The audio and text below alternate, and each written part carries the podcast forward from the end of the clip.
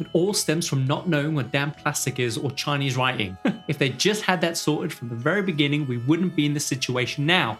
Maybe that's why now everything says where it's made from on it. Oh, this is made in China. So there's no ambiguity.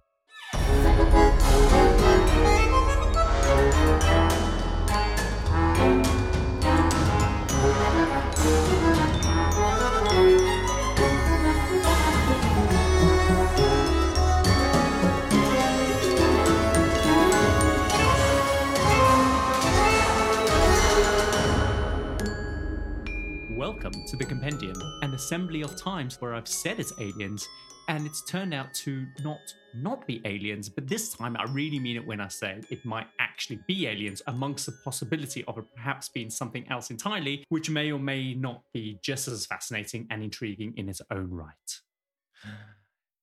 Is this about aliens? it is about aliens, or is it? Am I lulling you into a false sense of security again and duping you to make you believe that it might be aliens? to be honest, I got really confused at that opening, but I think it's about aliens. I know it's about Roswell this week, so I'm pretty sure. I think that was pretty fitting. I think It's so. an intro. I think so. A bit long winded. Maybe that will be our soundbite for this week. Oh god, Should we get on with intros? let's do it. I am Kyle Risi, your host and self proclaimed expert on all things extraterrestrial, though I've never personally encountered a UFO yet. Yet, and I'm Adam Cox, your co-host and believer that Kyle's expertise is mostly due to his excessive binging of X Files episodes. But hey, I'm excited to talk about Roswell today. Yeah. Welcome. Actually, X Files, did you just say that they were bringing that back potentially just before we started? I did, yes. I think they're bringing it back, but not with Gillian Anderson. But it's something they seem to resurrect, like with a movie or a few new episodes each five years. If Gillian's not in it, it will never work. I'm sorry. Gillian's like a national treasure, right? So without Gillian, it's not the X Files. It's just something else. It's a spin off. Do you know what? I was really disappointed because obviously the truth is out there. And then every week they'll be like talking about whether it's going to be aliens or not. And then it's not aliens. It's like our episode. Spoiler. But hey, yeah, I do hope they bring back. The thing is, though, it's always risky, isn't it? Can they do it justice to how it was in the 90s? I know, like, when you look back at it now, it's very dated and it looks hmm. a bit in comparison to what we have now, but it's still a, it's a cult thing. Do you know what I mean? And you would either have to go even far above and beyond Yeah, it was, to a, make it work. it was a big deal, wasn't it, when it first came out? I always remember the episode, the guy, I think it's called Squeeze or Tooms, or Mm, the guy no, called Squeeze. Tooms. Oh, Squeeze, yeah. yeah. The guy that would just fit down elevator shafts and Yeah. stuff like that. didn't he like have this weird he lived in this weird hovel in like the in the sewers or something and he would always be covered like in this yellow goop Yeah, he was like in an alien pod or something, wasn't he? He broke free from that. Or i remember who he is hmm. isn't he the screw from you know what a screw is right a No. prison screw a Okay. prison guard from the green mile the bad one who would be really mean to Coffey that was mr squeeze Mr. Squeeze. mr squeeze I'm gonna have to Google that. go on then Hang on.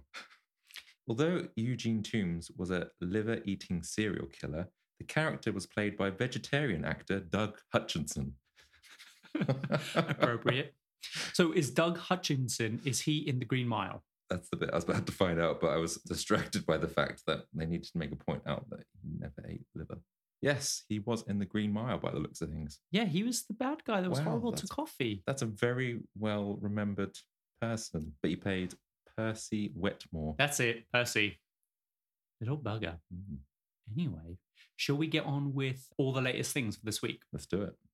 Right, so this week, just have the one thing, and that is the play that we went to go see last week. So by the time this goes out, it would have been a few weeks ahead, and it was called Diana, the untold and untrue story.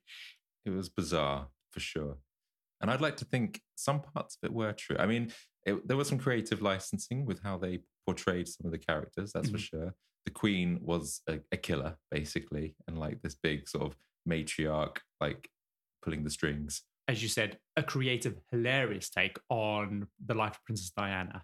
And it's written by Linus Karp, who absolutely delivers a really uncanny impression of Diana. So the play follows an alternative timeline that ends up ultimately not resulting in the death of Princess Diana, but instead leads to a timeline of revenge, which is just hilarious. I think one of the standout moments is the depiction of Camilla as a demon puppet who was able to, what's the word? Um, contort This- herself yeah. into weird positions, um, and it's just hilarious. What was the her famous line in the show? Uh, Cam Cam sad. Cam Cam sad. Every time Camilla would come onto stage, the lights would go down really dark and everything would turn red, and then this puppet would disappear. And it's the same kind of style that if you've ever seen the Lion King, where the actors or the puppet masters are kind of engaging with their puppet, it's Mhm. kind of in that sense, but in a very undignified, un kind of symbiotic way. It's just like There, yeah, I think I would being agree. flung around the stage. I would agree with you. It was like the symbioticness, but yeah, it was just like throwing her around the stage in people's faces, and she was doing some very non-family friendly things at one With point. Yeah. The knickers flying off. Her knickers did come off, um, and then Prince Charles or King Charles, but at the time Prince Charles, he was played by a cardboard cutout. Oh yeah, budget constraint, but budget constraints, if you will. Yep. So it was pretty much like a one man, one woman show. And but uh, what I liked about it was the audience participation. So just before the show started, one of the guys on the sort of production would hand out sort of cards which would tell you what role you would be playing. And I was Princess Diana's drama teacher. Fair enough, it was only one line, but it was an outstanding performance from Kyle Risi, I Yeah. must admit. but I think my favorite supporting cast were those that were asked to play uh, Princess Diana's mum and dad. Never met each other before until that night, and they were asked to get up on stage, hold up a bed sheet, and had to try and reenact the making of Princess Diana. the making of Princess Diana. Yes, that's true. And then nine months later, with her big belly, Princess Diana was born as a fully grown adult Who- out between who- her mother's legs. yeah, basically slid through her legs, and out she was wearing a dress. I think it was. Yeah, So- she was dressed very regally. Yeah. Thanks, mum and dad. I actually, I would say the standout performance was the corgis. I would have loved that role of the corgis having to get on stage, put on a corgi mask, and just chase Princess Diana around the stage. That's right, and had to roll on the floor and do tricks. Exactly. Amazing. So I highly recommend. So remember, you can catch the play up until the end of April 2023, but sadly, by the time this airs, it's going to be gone. Yeah, sorry about that. But you can stream the show online for a tenner, which I think is worth it. And that is all the latest things. So, Adam, this is episode, I believe, eight, Yes. and we are going to be covering the Roswell incident, Yeah. unraveling the truth behind America's most famous UFO crash. hmm Tell me, Adam, what do you know about the Roswell UFO incident? I remember actually in the 90s or maybe early noughties, there was a TV show called Roswell, which I think was kind of based on this. It was terrible. I remember that. But the, what I know about Roswell, I think it's been spoofed or at least been part of different like TV shows. I think American Horror Story, whereby it's they do. I think it was yeah one of the last series. They kind of set it. Was it the fifties or sixties? It happened in 1947. Forty-seven. oh, So that's very clear to me that you know nothing about the Roswell incident, I know- which is my original question. I, what I do know is that there was supposedly an alien crash, or they found uh, a spaceship, and Mhm. there's a cover up, and Mhm. there's uh, whether there was suspected found aliens or not. Mhm. but I think it's all this kind of mystery of what's true. Mm. Yeah, government Wow. cover up. And that's all you know. I think so. Yeah. Do you believe in aliens? I believe there are aliens of some kind out there.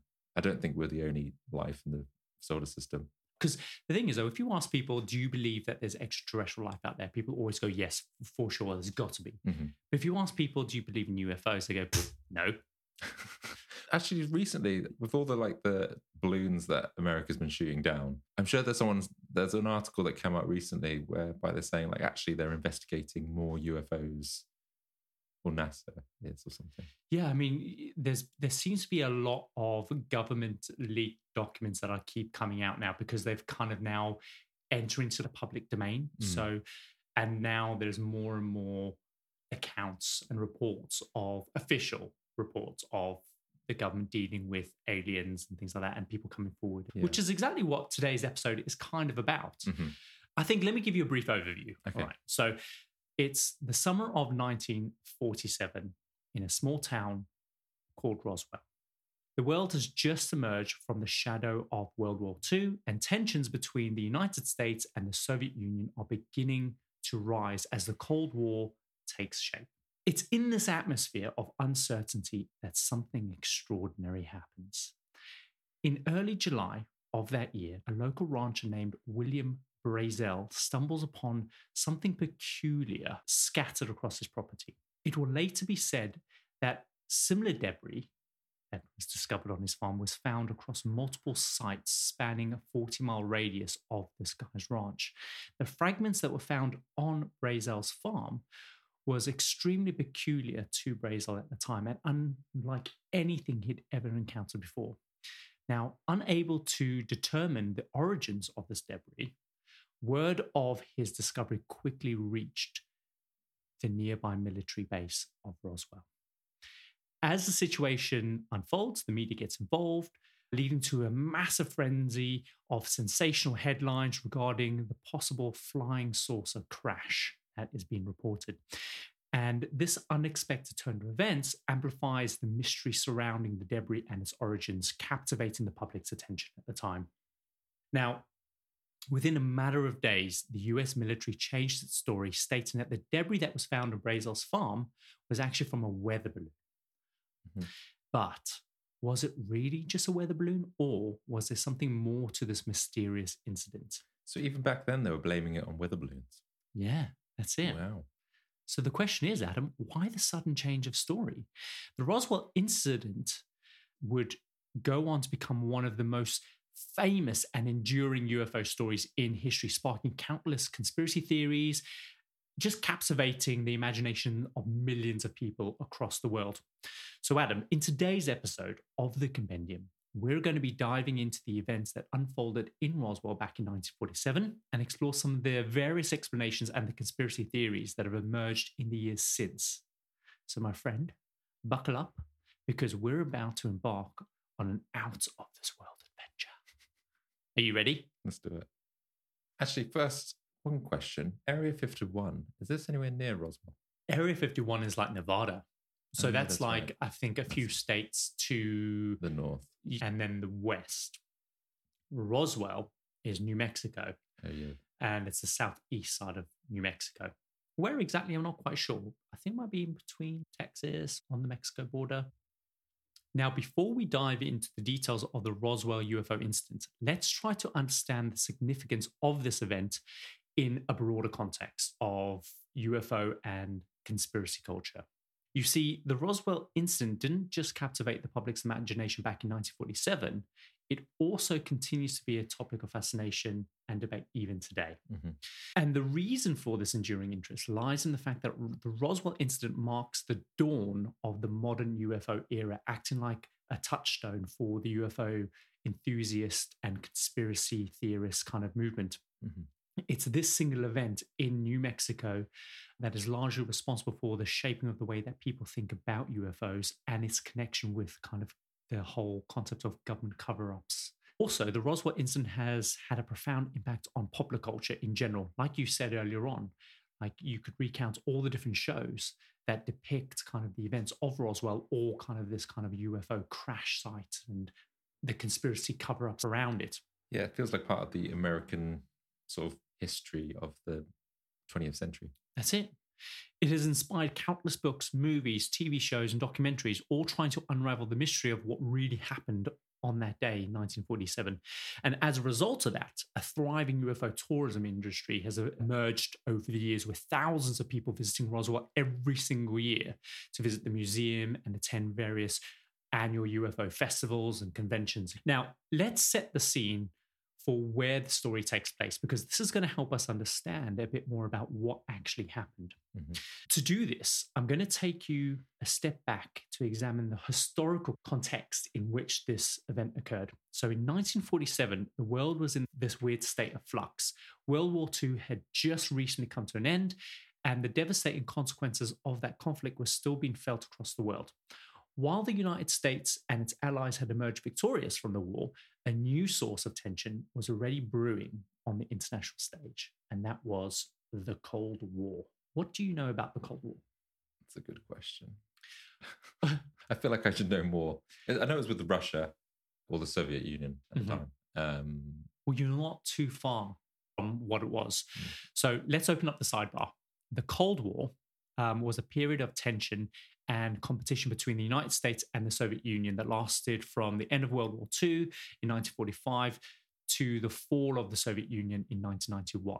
It was characterized by this global struggle for power and influence between the two superpowers, with both sides engaging in various political and economical actions to gain advantage over one another. It was kind of that stage where, for a very long time, you've got communism on one side, you've got capitalism on the other. And it wasn't a case of communism is bad and capitalism is good. It was literally like, oh, which one's going to succeed? Because at that time, people didn't really understand that communism was a bad thing. It was like, what, which system is better? mhm. And that's what kind of sums up what the Cold War is all about. So it's in this environment of heightened anxiety and suspicion that the American public was primed for stories about UFO sightings and the possibility of extraterrestrial encounters. And this fed into the broader narrative of the Cold War era. And at this time, and in the immediate lead up to Roswell, there was lots of UFO sightings that were being reported across the United States probably the most significant of these events was the Foo Fighter phenomenon. the Foo Fighter phenomenon. Yeah, I thought that would capture our attention. This was like these weird, mysterious, fast moving lights that were being frequently spotted by military pilots across like America and kind of Europe Mhm. in that kind of area. Um, some speculate that these were either advanced enemy aircraft or extraterrestrial in nature. And this is where the modern UFO era started. Additionally, just two weeks before the Roswell incident, a private pilot called Kenneth Arnold reported seeing nine unidentified flying objects near Mount Rainier in Washington. At the time, Arnold described the objects that he saw moving like a saucer would if it was Mhm. skipping across the water. And it's this that led to the term being coined flying saucer. And Oh, that's okay. where that term comes from. So it's in the dawn of the Roswell incident that these terms started to be created. Now, these and other UFO sightings created a sense of curiosity across America. And the fact that the Roswell incident occurred at this crucial juncture was a perfect catalyst to spark this widespread interest in UFOs that has transcended up until today. Mhm. Now, another piece of historical context to wrap our heads around before we start is to consider the looming presence of the United States military, especially in Roswell during the 1940s, which was home to the Roswell Army Airfield, also known as the RAAF. This airbase is a bustling hub of military activity at the time. And it's also home to the elite 509 Composite Group, which was the base responsible for the atomic bombing of Hiroshima and Nagasaki in August 1945, just two years prior to when our story currently starts. What do you know of Hiroshima and Nagasaki? So that was kind of one of the things that helped end the war with them bombing, or the US bombing Japan. That's it. Yeah, that's right. Now, there were two other important nearby facilities, like the White Sands Missile Range and the Elmo Gordo bombing gunnery range, which were just hotbeds for research and development at the time. So there was lots going on in this area. Now, because of the military activity happening in this area, there was very much an air of mystery about the place. And even at that time, conspiracy theories about Roswell and what was going on there in the lead up to the Roswell incident was already rife. Mostly these conspiracy theories swirled around the development of advanced missile systems and rocketry. But when the strange debris was discovered on William Brazel's ranch, the way the military responded only added fuel to an already raging fire. Finally, in addition to the military presence in Roswell, it's also essential to consider another really important factor, and that is the state of radar and air surveillance technology during this time. At the time of the incident, radar technology was relatively new, having been developed during World War II. Now, radar allows for the detection and tracking of aircrafts and other objects, providing critical information about their speed, their direction, and their altitude. So, this technology revolutionized air defense systems and played a pivotal role in both World War II and the early years of the Cold War. In the context of the Roswell UFO incident, however, the significance of radar technology, I think, is an important factor in explaining why the military took such drastic and decisive action at the news of the debris being discovered on Williams Farm. Because at the height of the Cold War, and the fear that it instilled meant that any unidentified radar blips could represent a potential threat like a missile or a, an aircraft or something. So, quick, decisive action needed to be taken immediately. So, hopefully, that gives you a bit of an understanding of the backdrop that the Roswell incident occurred. So, the incident.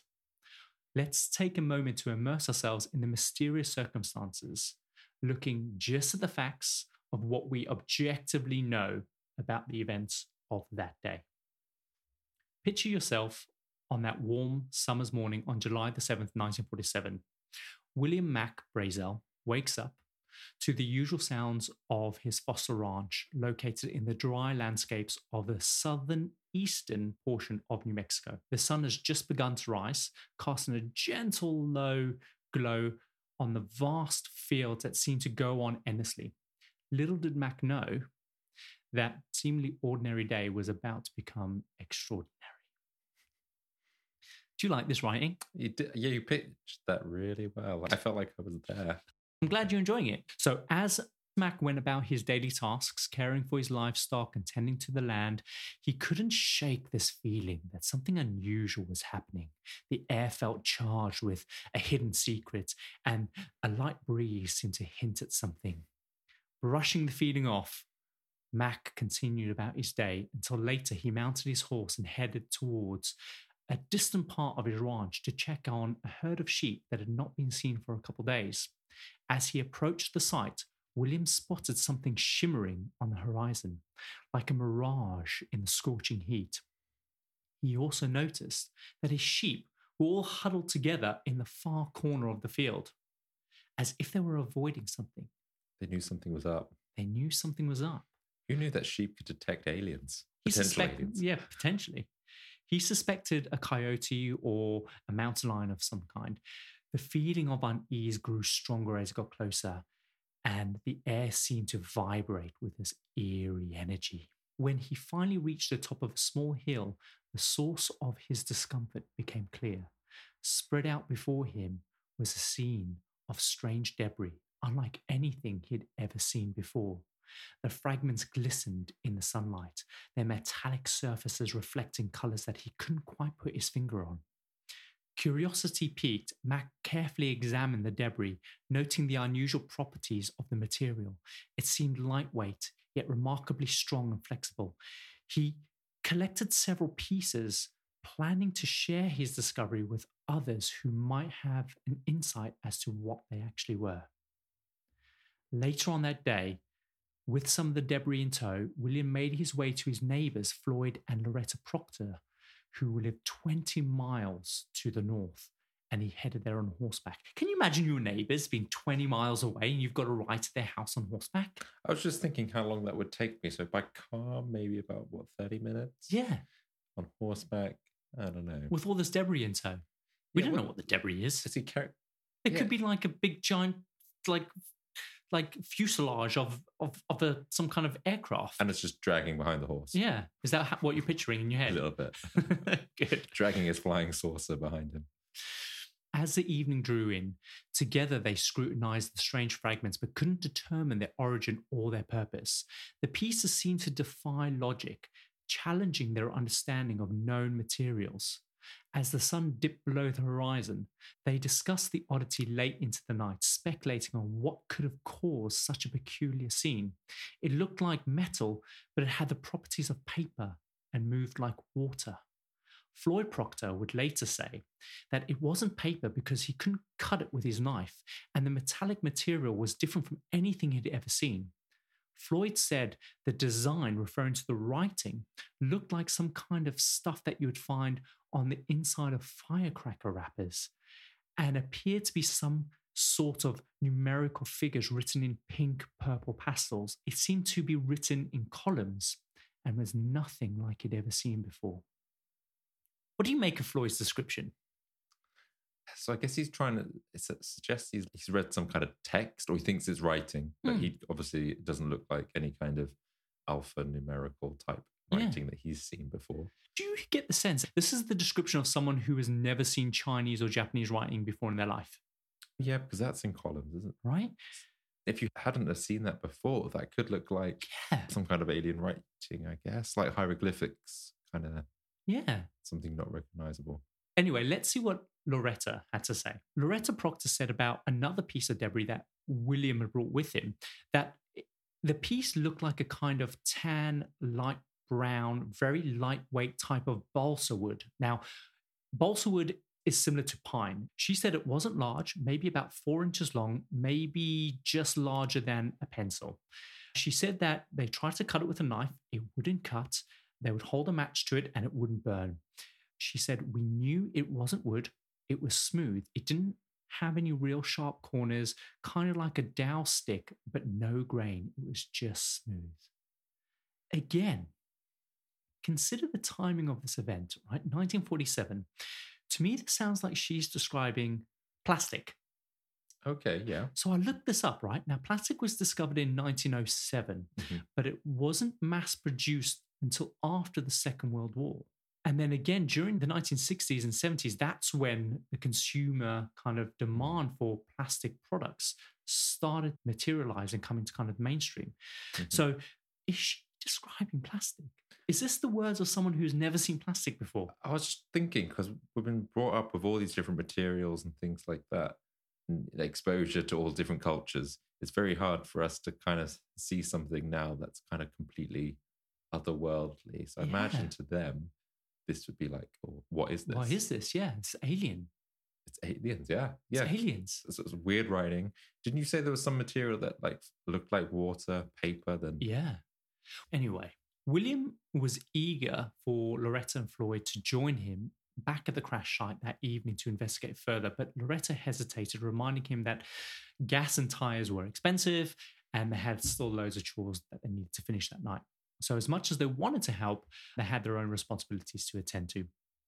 A couple days later, it was William's uncle who planted the seed that the debris could be something truly exceptional. And he encouraged William to bring the mysterious findings to the local authorities. Taking his uncle's advice to heart, William ventured to the sheriff's office in Roswell and presented the peculiar debris that he had collected. Sheriff George Wilcox, equally baffled by the strange material, decided that the best course of action was to contact the nearby Roswell Army Airfield for further guidance. This decision would soon introduce a pivotal figure into our story. He's a guy called Major Jesse Marcel, with his role as an intelligence officer for the 509 bombing group at the RAAF. Mhm. So, Marcel had extensive experience handling sensitive information and matters of national security. So, this guy knows his stuff. So, he's not going to be making any rash decisions or making anything up. okay, you would think so. Expertise. Yeah. And all that. Yeah. So when Marcel arrived at the ranch, he was struck by the sheer volume and the bizarre nature of the debris. He examined the odd metallic material, and it was really incredibly lightweight, yet impressively strong.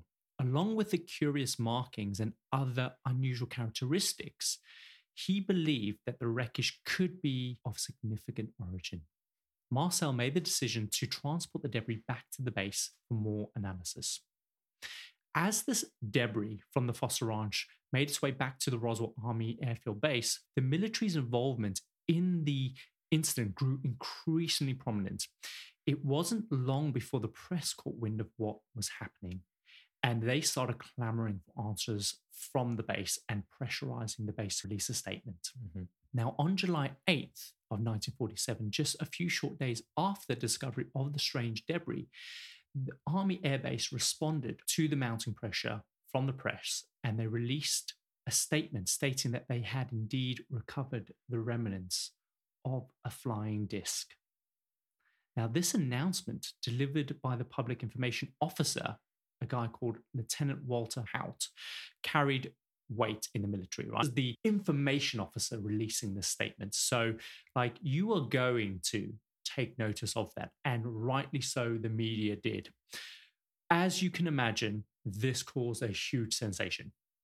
Headlines such as RAAF captures flying saucer on a ranch in Roswell and Army finds Air Corps disc on ranch in New Mexico, they dominated the headlines, fueling speculation about the possibility of extraterrestrial life and origin of this debris.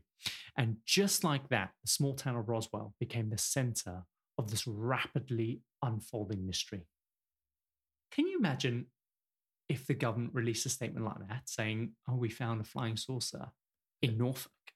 How would you feel if tonight on the news, the government finds a crashed aircraft in the heart of the Norfolk Broads.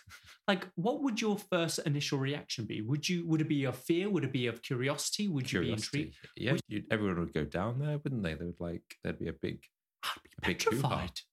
I'd be like, oh my god, they're gonna eat us. um, I was just thinking, when did they start putting "made in China" on materials? Why? What's the significance of that? This is Roswell. yeah. We're talking about the Roswell incident. No, because I'm just thinking we're talking about sort of plastic uh-huh. and stuff like that. I'm guessing it didn't have anything like made in wherever it was. I've no idea when they started doing that. But I mean, it's a pretty big clue. If you see Chinese writing, I think it's universally known what Chinese writing looks like, especially today. But again, remember back then, 1947. Yeah, yeah, fair. Anyway, the frenzy caused by this initial press release about the discovery of a flying disc was short lived because just a short while later, the military issued a new statement claiming that the recovered debris was not a flying saucer, but was in fact just a weather balloon. And this seemingly out of the blue revised explanation, which was endorsed by General Roger Ramey, who was a commander of another major Air Force base, completely contradicted the previous reports about finding a saucer, leaving many people to be skeptical about what the military's accounts of events or their true motivations actually were and why they suddenly just changed their story. Yeah, I guess people get suspicious of that. They'll be like, you said it was this, now it's yeah. this. What actually is it? What are you hiding something? Exactly. Or? It's not like the initial report was issued by just some random person at the airbase. It was the information officer that released that. And you don't make those decisions lightly, right? I guess not, but maybe if it's a material or something that he's just not familiar and he's gone, oh guys, we can't like, mm. we can't just say this was a balloon. We'll look stupid. So, following the Ramey press conference, the Roswell story just seemed to melt away. Many suspected that this was the aim of the government, and it looked like they had been successful in making that happen. The world would hear almost nothing about Roswell for another 30 years. That was the end of the story. Really? So, Adam, those are the facts. You understand the backdrop, you understand the historical context, you mm-hmm. understand what happened on that day. So tell me, are you leaning towards it being a UFO or just another weather balloon? Guess at this point, it feels like it's nothing. It's nothing. It's yeah. just, it's a time where people didn't understand what maybe plastic was. It's a time where people maybe didn't understand what this weird helium balloon type stuff was. Mm-hmm. And when you read the accounts, all that was discovered was mostly this fabric stuff. Mm-hmm. Where's the actual debris? There's no no engine or anything. There's no like engine. That. Yeah. There's no spacecraft. So yeah. And are there any bits that make you raise an eyebrow about the official account? Maybe the guy that basically put out that sort of first piece of news to say, "Oh, this is significant." Yeah, what happened there? But the thing is, though, that's the thing that's really propelled this, right? If it wasn't for the first initial press release that said, hey, we found a flying saucer, this wouldn't be the story that it is today. Because remember, everything about the modern UFO phenomenon rests on this story, mm-hmm. all right? There are so many UFO stories out there. If one of those stories ends up not being true, that's fine. But if this one ends up not being true, that's a big thing, right? Because this is the first one. The story. It's the story, right? That catapults everything. Anyway, From the moment that the final word left Ramey's lips at the 1947 press conference, dismissing the Roswell incident as nothing more than just a weather balloon, a whirlpool of whispers and wild theories filled the air. And it wasn't until the 70s and 80s that these speculations really took off, fueling the public's curiosity around the story. Now, you might be wondering what caused the sudden resurgence of interest in Roswell? Well, first and foremost, we have to acknowledge the impact of Stanton Friedman's research. Now, Friedman is a nuclear physicist and a UFO researcher. Now, Friedman played a pivotal role in reviving the interest in the Roswell incident. And so in 1978, he interviewed none other than Major Jesse Marcel, who would have been 70 years old at this time. And he was the He- guy. He's the guy who the military initially sent to come and investigate the debris back in 1947. Marcel claimed that the material he saw wasn't of earthly origin and that he had been forced to go along with the weather balloon explanation. Now, to many, this was seen as a massive, massive revelation. And so Friedman's research and interviews inspired further investigations by other researchers and journalists into the Roswell incident. So this is the landmark event that happened, right? We have this government official guy who said, actually, uh, it was definitely extraterrestrial. And then boom, sudden interest revives. Mhm. Of. Another key factor was a publication of a book called The Roswell Incident. This book was published in 1980 by a guy called Charles Berlitz and William L. Moore, and the book presented new witness accounts and suggested that the US government was covering up the recovery of a crashed extraterrestrial. So the media attention on UFOs and aliens began to grow, which attracted even more people into the movement, including even more researchers and even more enthusiasts. It's the same as like in the 1990s, where all of a sudden dinosaurs were a big thing, right? And that spurred all these young little kids to go into paleontology, and that's why we have Ross from Friends. It's like a snowball effect, right? It's worth noting that the general atmosphere of distrust towards the government during the 70s and 80s as a result of events like Watergate and the Vietnam War made it easy for people to believe in government cover ups and conspiracy theories in general. Mhm. So the story of Roswell was just a victim of that mentality at the time. So, so much pressure was put on the US government throughout this time that eventually all this came to a head in 1994 when the US Air Force just said enough is enough. And they just released a report titled The Roswell Report Fact or Fiction in the New Mexico Desert. Now, for an official US government backed report, that is the most clickbaity report headline I've ever read. The thing is, though, if they release another report in 1997 where they're like, Roswell, case closed, they just got fed up with it. Like, okay, let's move on, people. yeah, come on, guys, calm down. So, before we dive into the 1994 report, let's first look at some of the key theories that emerged between 1947 and 1994, because it seems that most of the conspiracy theories that emerged during this time can be divided into one of two camps the belief that there was a government cover up, or theories revolving around alien bodies and autopsies. Okay. So, proponents of the cover up theory argue that the military's initial press release about the recovery of a flying disc was actually the truth. And the subsequent weather balloon explanation was just an attempt to hide the reality of an extraterrestrial encounter. That's the gist of it. So, what makes people believe in the cover up theory? Well, let's examine some of the key factors first. The swift and decisive response of the military in securing the crash site and removing the debris suggests that the incident was considered highly sensitive and required immediate attention.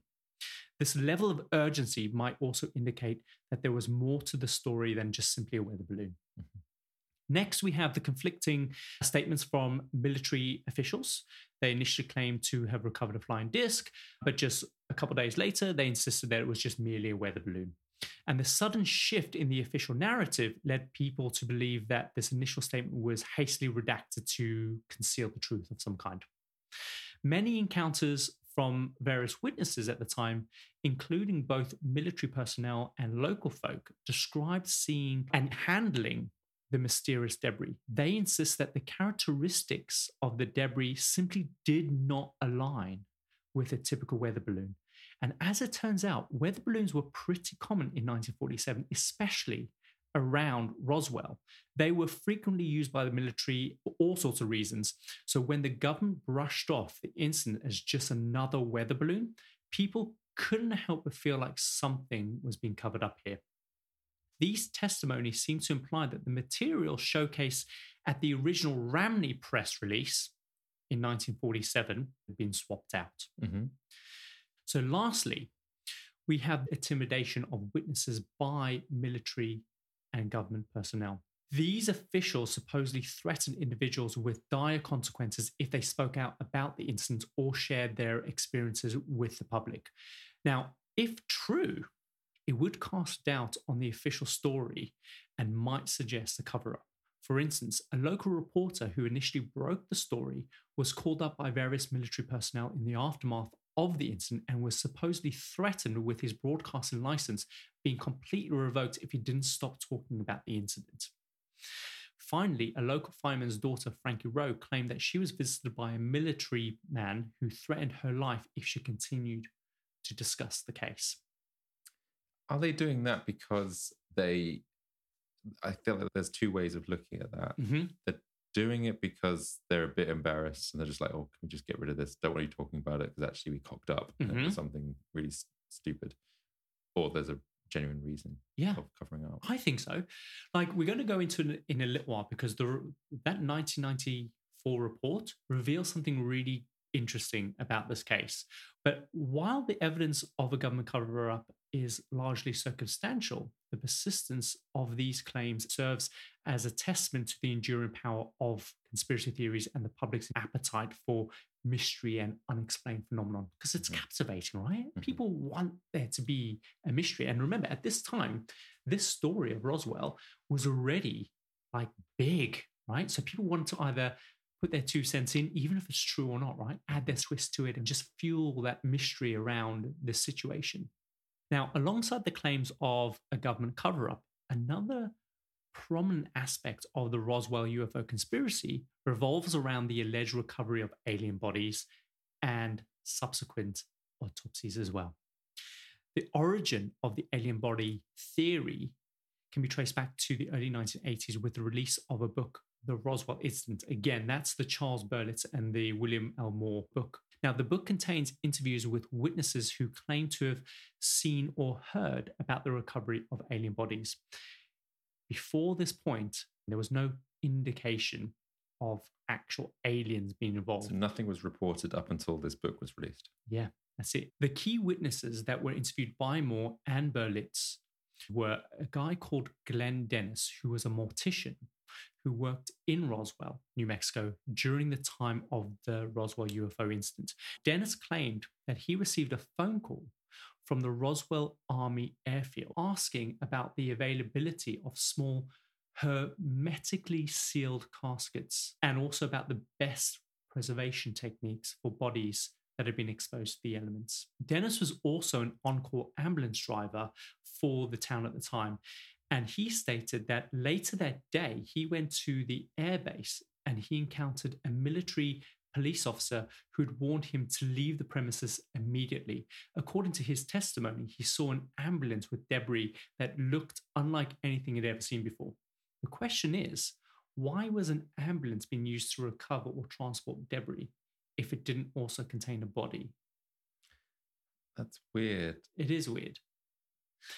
But it gets more interesting because Dennis also claimed that a nurse that he was acquainted with at the base told him that she had been involved in an alien autopsy. She described the beings as having large, elongated heads and that their bodies were really small, smaller than that of a human being. However, it needs to be said that the nurse's identity has never been conclusively verified, and there is no solid evidence to support the alleged involvement of an alien autopsy, unfortunately. So the people that found the debris in the first place never spoke about aliens, right? No, they didn't. But there is claims that the debris actually span across a 40 mile radius and there were multiple different crash sites. So what they're saying the rest of the other crash sites were successfully covered up at the time. Next up, we have a guy called Frank Kaufman. Who was one of the witnesses who came forward with information about the Roswell incident years after it occurred. Now, he claimed to have been involved in the recovery operation of a crashed UFO in 1947. Now, Kaufman served in the military and was stationed at the Roswell Army Airfield. Now, in the 1990s, Kaufman began sharing his account of the events surrounding the crash. According to his testimony, he was part of the team that was dispatched to a crash site to secure the area and recover the debris. He claimed that the debris was not from a weather balloon, but was from an extraterrestrial spacecraft. Kaufman also alleged that there were multiple impact sites. And at one of these sites, he observed alien bodies. He described the beings being small, about four feet tall, with large heads and slender bodies. Slender bodies. Slender bodies. Next, we have Frankie Rowe. She was the fireman's daughter. Yes. Right. And she was, yeah, told not to speak, basically. That's right. She was a young girl at the time of the Roswell incident in 1947. Her father, Dan Dwyer, he was a fireman in Roswell who reportedly responded to a crash site. Frankie Rowe claimed that her father had seen an alien spacecraft and the alien bodies at the crash site, and later recounted the story to his family, including Frankie as well. In her testimony, she stated that her father described the wreckage material as being incredibly lightweight and unlike anything he'd ever seen before. He also mentioned encountering small, non human bodies with large heads at the crash site. And according to Rowe, her father's sightings of these bodies were also corroborated by other firefighters who were also present at the scene on that day as well. So, multiple reports by different people all saying the same thing about these slender four foot aliens. Yeah. Okay. That suggests that there's something in. Do you yeah, There's some reckon- truth into this, right? Yeah. Unless they're all got together, this will be fun. who knows? It's it's possible. It could be that these people are just looking for the 15 minutes of fame, right? Mm. Uh, wanting to be part of what is at the time this huge story that is evolving and emerging out of the 8, 70s and 80s. Put Roswell on the map. Put Roswell on the map and put me directly in there as well, and solidifying maybe a legacy or I'm part of the story. I'm connected to it. Yeah. Now, the alien body theory did gain further traction in the 1990s with the release of several supposed leaked documents and videos purporting to show alien autopsies. One of the most famous of these is the so called alien autopsy footage, which emerged in the 1990s and was presented as a genuine film from 1947. The footage also depicted a team of scientists in hazmat suits examining a humanoid creature. It was later revealed, though, that this was a hoax. Nonetheless, the widespread attention it received only added more speculation surrounding the Roswell incident and the alleged recovery of alien bodies. Because remember, once it's out there, that's almost what people remember, right? But they don't actually remember it being redacted. Mhm. So, what are your thoughts? Do you reckon aliens were involved? Do you reckon that they actually recovered aliens from this? Part of me wants them to have done because that'd be it's the unknown. You want to believe. Want to believe the truth is out there. The truth is out as, Uh, Mulder would say. But then, yeah, I guess there's what you said earlier about the fact that no one talked about bodies, or at least it wasn't reported until the 80s when this Mm. other book kind of feels like maybe, yeah, like you say, someone's just trying to get their fame. Yeah. Anyway, we're now at 1994. So, should we have a look at that 1994 report that was released by the military to see what they had to say about this? Fact or fiction? Fact or fiction? So, after years of speculation, conspiracy theories, and pressure on the military to share what information they had on the events surrounding Roswell, the government finally gave in with the release of the 1994 report titled The Roswell Report Fact or Fiction in the New Mexico Desert. The report provided a brand new perspective on the incident, and we're going to discover what that report had to say right now. Ta-ta-ta-ta. I'm going to be sad if you say there's no four foot slender aliens. Oh, I'm sorry. The report linked Roswell to a top secret government project called Project Mogul. This project involved the launch of high altitude balloons equipped with really super sensitive microphones designed to detect sound waves generated by Soviet nuclear tests. The ultimate goal was to monitor and collect intelligence on Soviet Union nuclear capabilities during the early years of the Cold War. So it's already a time where tensions are high, secrecy is paramount, espionage is rife, people are spying on each other. Do you know what I mean? It's top secret stuff, right? However, unlike weather balloons, these mogul balloons were monstrous, often spanning 700 feet in length. Imagine a big skinny balloon, 700 feet. 700 feet. They're massive. And they're not just one of them. Because of the size of the payloads that this thing could physically hold, the balloons would often be chained together in a string of several balloons, spreading out the payload because they're just huge. So you said these balloons are 700 feet in length. So a typical balloon or air balloon is 55 feet across and 60 to 80 feet tall. That's a hot air balloon. So this is huge. These things are massive. Remember, when I say in length, don't think of a ball. It's a skinny, skinny balloon, but there's loads of them. So sometimes in space, you see, I'm sure you when things are crashing to the and they've got a, basically a balloon that shoots out. Yeah, It's that kind of long balloon. Mhm. Yeah. that's I'm it. with you. But they're kind of daisy chained together. So there's a bunch of them, right? Mhm. And would also account for if there was a crash and this was the a mogul balloon. Remember, because they would carry huge payloads, big old instruments that would weigh hundreds and hundreds of pounds, it would make sense that there would be several different crash sites, Mhm. right?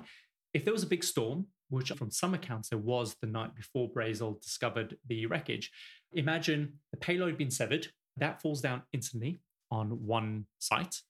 Then the balloon then kind of drifts down across several other sites, right? Sure. So it makes sense how that could easily be spread across a 40 mile radius. Mhm. Now, according to the report, the unusual debris found at the crash site, including the metallic like foil and the strange symbols reported by some witnesses, could be explained by spy balloons used in Project Mogul. It could also explain the secrecy surrounding the case at the time, too, because it makes logical sense that the military was understandably unwilling to disclose the true purpose of crashed balloons since it involved Cold War espionage. And spying. So yeah. Exactly, which at the time was super top secret. Now, the release of the 1994 report provided a more plausible explanation of the Roswell UFO incident.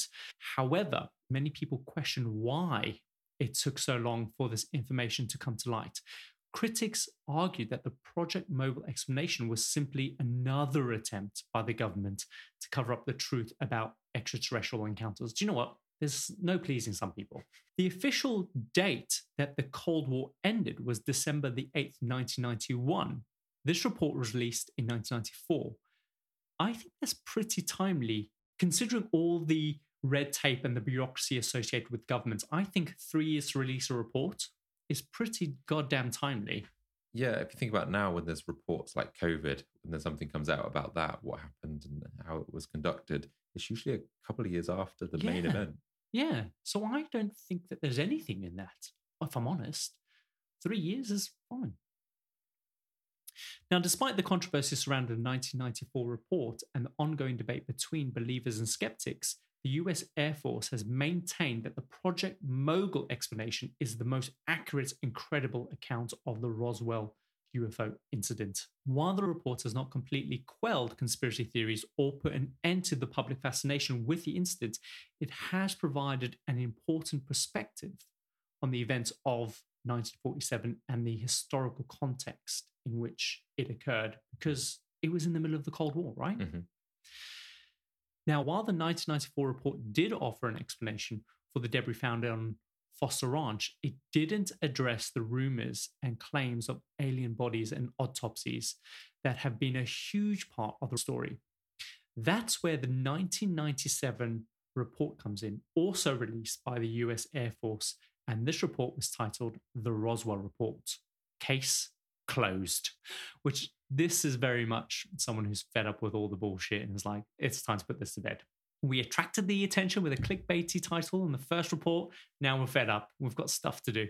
Fine, yeah. So the report dug deep into the allegations of alien bodies. And what did it find? Well, the report suggests that the claims of alien bodies were likely the result of misinterpretations and confusions involving several unrelated incidents. Sounds ominous. Sounds like they're trying to cover something up. Another cover up. For example, the report mentioned the recovery of anthropomorphic dummies used in high altitude parachute drop tests in the US Air Force conducted in the desert in the 1950s. Now, these dummies were designed to simulate human beings. Like crash test dummies. Imagine that they were quite grey in colour, like coppery, quite short and stout. Sometimes they would just be the torso. They did look like humans. I'd encourage you to look at some of them online. You could kind of see how over 30 years, when the first accounts of alien bodies started coming out, Mm. that this could be misremembered as that potentially. Okay. If someone saw these maybe inside an, the back of an ambulance for whatever reason, like you'd be like, Like-. Do you know what I mean? You would. I guess it's one of those things. If you're not exposed to this or have seen it in on TV, because you know that's probably more scarce as well. Or you want to cash in and like you have a story that could plausibly be an alien and you want your 15 minutes of fame. You want to be in Charles Berlitz and Elmore's book from the 1980s, the Roswell Report. It could happen, Adam. I would do it. I tell lies. Uh, Additionally, the report suggested that the depictions of small non human beings could have originated from the misidentification of military personnel who participated in the recovery of the Project Mogul debris. And finally, the report noted that the Roswell incident had, been conflated with other unrelated incidents, such as the recovery of a capsule containing the remains of a monkey, sadly used for medical experiments. Which the R the RAAF base was using. Apparently, Did you send monkeys up into space? I think maybe testing high altitude stuff. So, for example, and I can't verify any of this, but they would often want to test how altitude affected the human body. Mhm. So, they would often send animals up in these balloons to test to see what would happen if they were at a really high altitude to see whether or not can we send a human being on Mm. these mogul balloons and there are rumors that they would send disabled people up in these balloons because they wouldn't be missed. They were maybe suffering from mental health issues. They were maybe in concentration camps. That was an interesting theory because remember, during the Second World War, a lot of Japanese people were interned in concentration camps. And if any of them were disabled, then maybe they were used. And if a body did come down with Project Mogul, and bodies were seen, would they have been mistaken for they- Japanese people? And maybe their with their body, maybe have I don't know, the air pressure and stuff, may have. if they were sending dead bodies up at that altitude and maybe the bodies weren't as fresh as you think maybe they've gone a bit gray in color uh, after a few days Sounds um, like a conspiracy there. it sounds like a conspiracy and it didn't make it into this but that is one of the things Okay. now some people claim that witnesses were intimidated by government officials but the report explains that this was just normal security procedures surrounding classified military projects like Project Mogul. And the aim was to protect sensitive national security information. Considering the time and the backdrop that this happened, you could understand how that would be plausible, right? Mhm. Like secrets about espionage and all that stuff. How they were spying, they don't want to get. Yeah, they don't want They don't that wanna out. So Yeah. yeah. that's almost justifies the intimidation, right? But it's not about alien bodies or the recovery of extraterrestrial. It's about protecting state secrets. But of course, some people remained skeptical and maintained this belief that the US Air Force is still hiding the truth about what really happened. So while the official explanation and investigation into the Roswell UFO incident have offered plausible explanations for many of the claims and conspiracy theories that have arisen over the years, people are still fascinated by this topic. And I think this is something that really reflects the curiosity about the possibility of extraterrestrial life. What do you think? I think people aren't going to be satisfied. I think if you believe in aliens, Mm-hmm. you're never going to be satisfied with a- a report that comes out and go, no, that wasn't it. You're still going to want to go, no, there must be something. It all sounds quite logical given the backdrop and the story and how maybe something's got misconstrued and the fact there was such a big gap before people really even thought about it. She thought if there was uh, if there was something, maybe there would have been rumblings throughout those years. Maybe Mhm. there was, but it just wasn't. thing is, though, sometimes it takes a big voice to get things into popular culture, and that started with that Stanton Friedman Hmm. report in the 70s and 80s, which then when he did the interview with Marcel that really kick started things, Yeah. right? So sometimes you can scream as loud as you like, but it doesn't matter. It depends how big your voice is at the time. I guess why would we cover up aliens? That's the question we've got to ask. That So, is why. We're happy to release information if that we find a new planet or Mhm. something in the galaxy, And everyone knows that we're looking out for aliens. People know that we're in the search for aliens. and we're sending robots to Mars and Yeah. everything to kind of look for life. So if we're doing that, why wouldn't we go? Well, yeah. There's a whole idea that there's a fear that could people go into hysteria if people found out that, or Mhm. there's information that we find that could be damaging to us as a Mhm. species. Yeah. Um, but there was a report not so long ago about a coherent radio signal that was found from a particular planet. But I think that was more to do with magnetic was this recently? yeah, this was this month. I remember seeing it, and it was just the a coherent radio signal was been detected from an alien planet. So again, this kind of language probably fuels people. They're like, "Oh, an alien planet." Yeah, Exactly. Alien could just mean anything that's not Earth. yeah, exactly. And it was suggesting it could be habitable. So this Mhm. radio signal, which is, I think, generated through a magnetic field similar to our magnetic field, therefore there's it could host life. So it's this kind of story I think that people have, and that this gives people hope to think, yes, there's something out there. yeah. And so, therefore, anything, any experience that we have with aliens or something unexplained is. Yeah. And the thing is, though, these stories are so compelling. And the interesting thing is, is that this story of Roswell is the touchstone, right? It's the origin of this entire movement. Mm. This is why we have this fascination, whether or not it's true or false.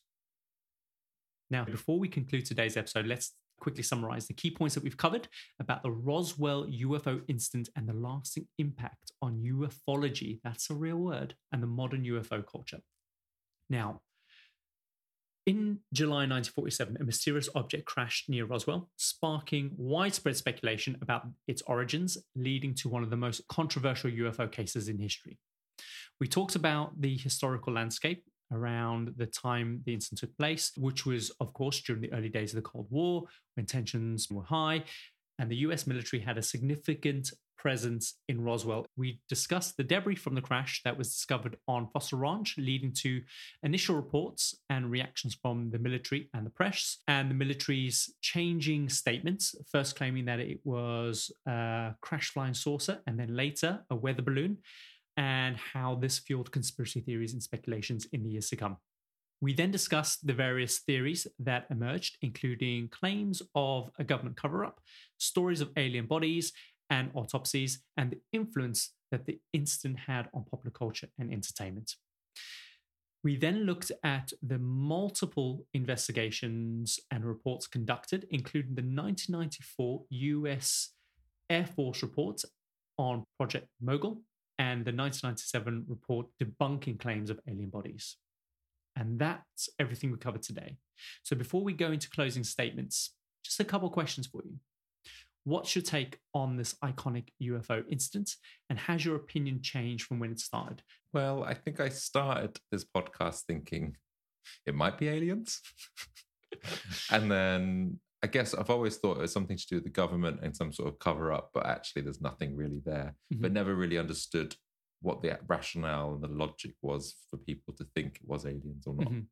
And so from this, I think we've kind of got the actually the setting of the scene of why it was reported in the way it is. That's it. Yeah. I think considering the historical context, you could understand how a story like this could evolve. And that's why I changed the story up to kind of preload this episode with the historical context and the backdrop and the military presence around Roswell, because I think that added a lot of context to justify why people would have thought that it could have been a crashed Mhm. UFO site. Yeah.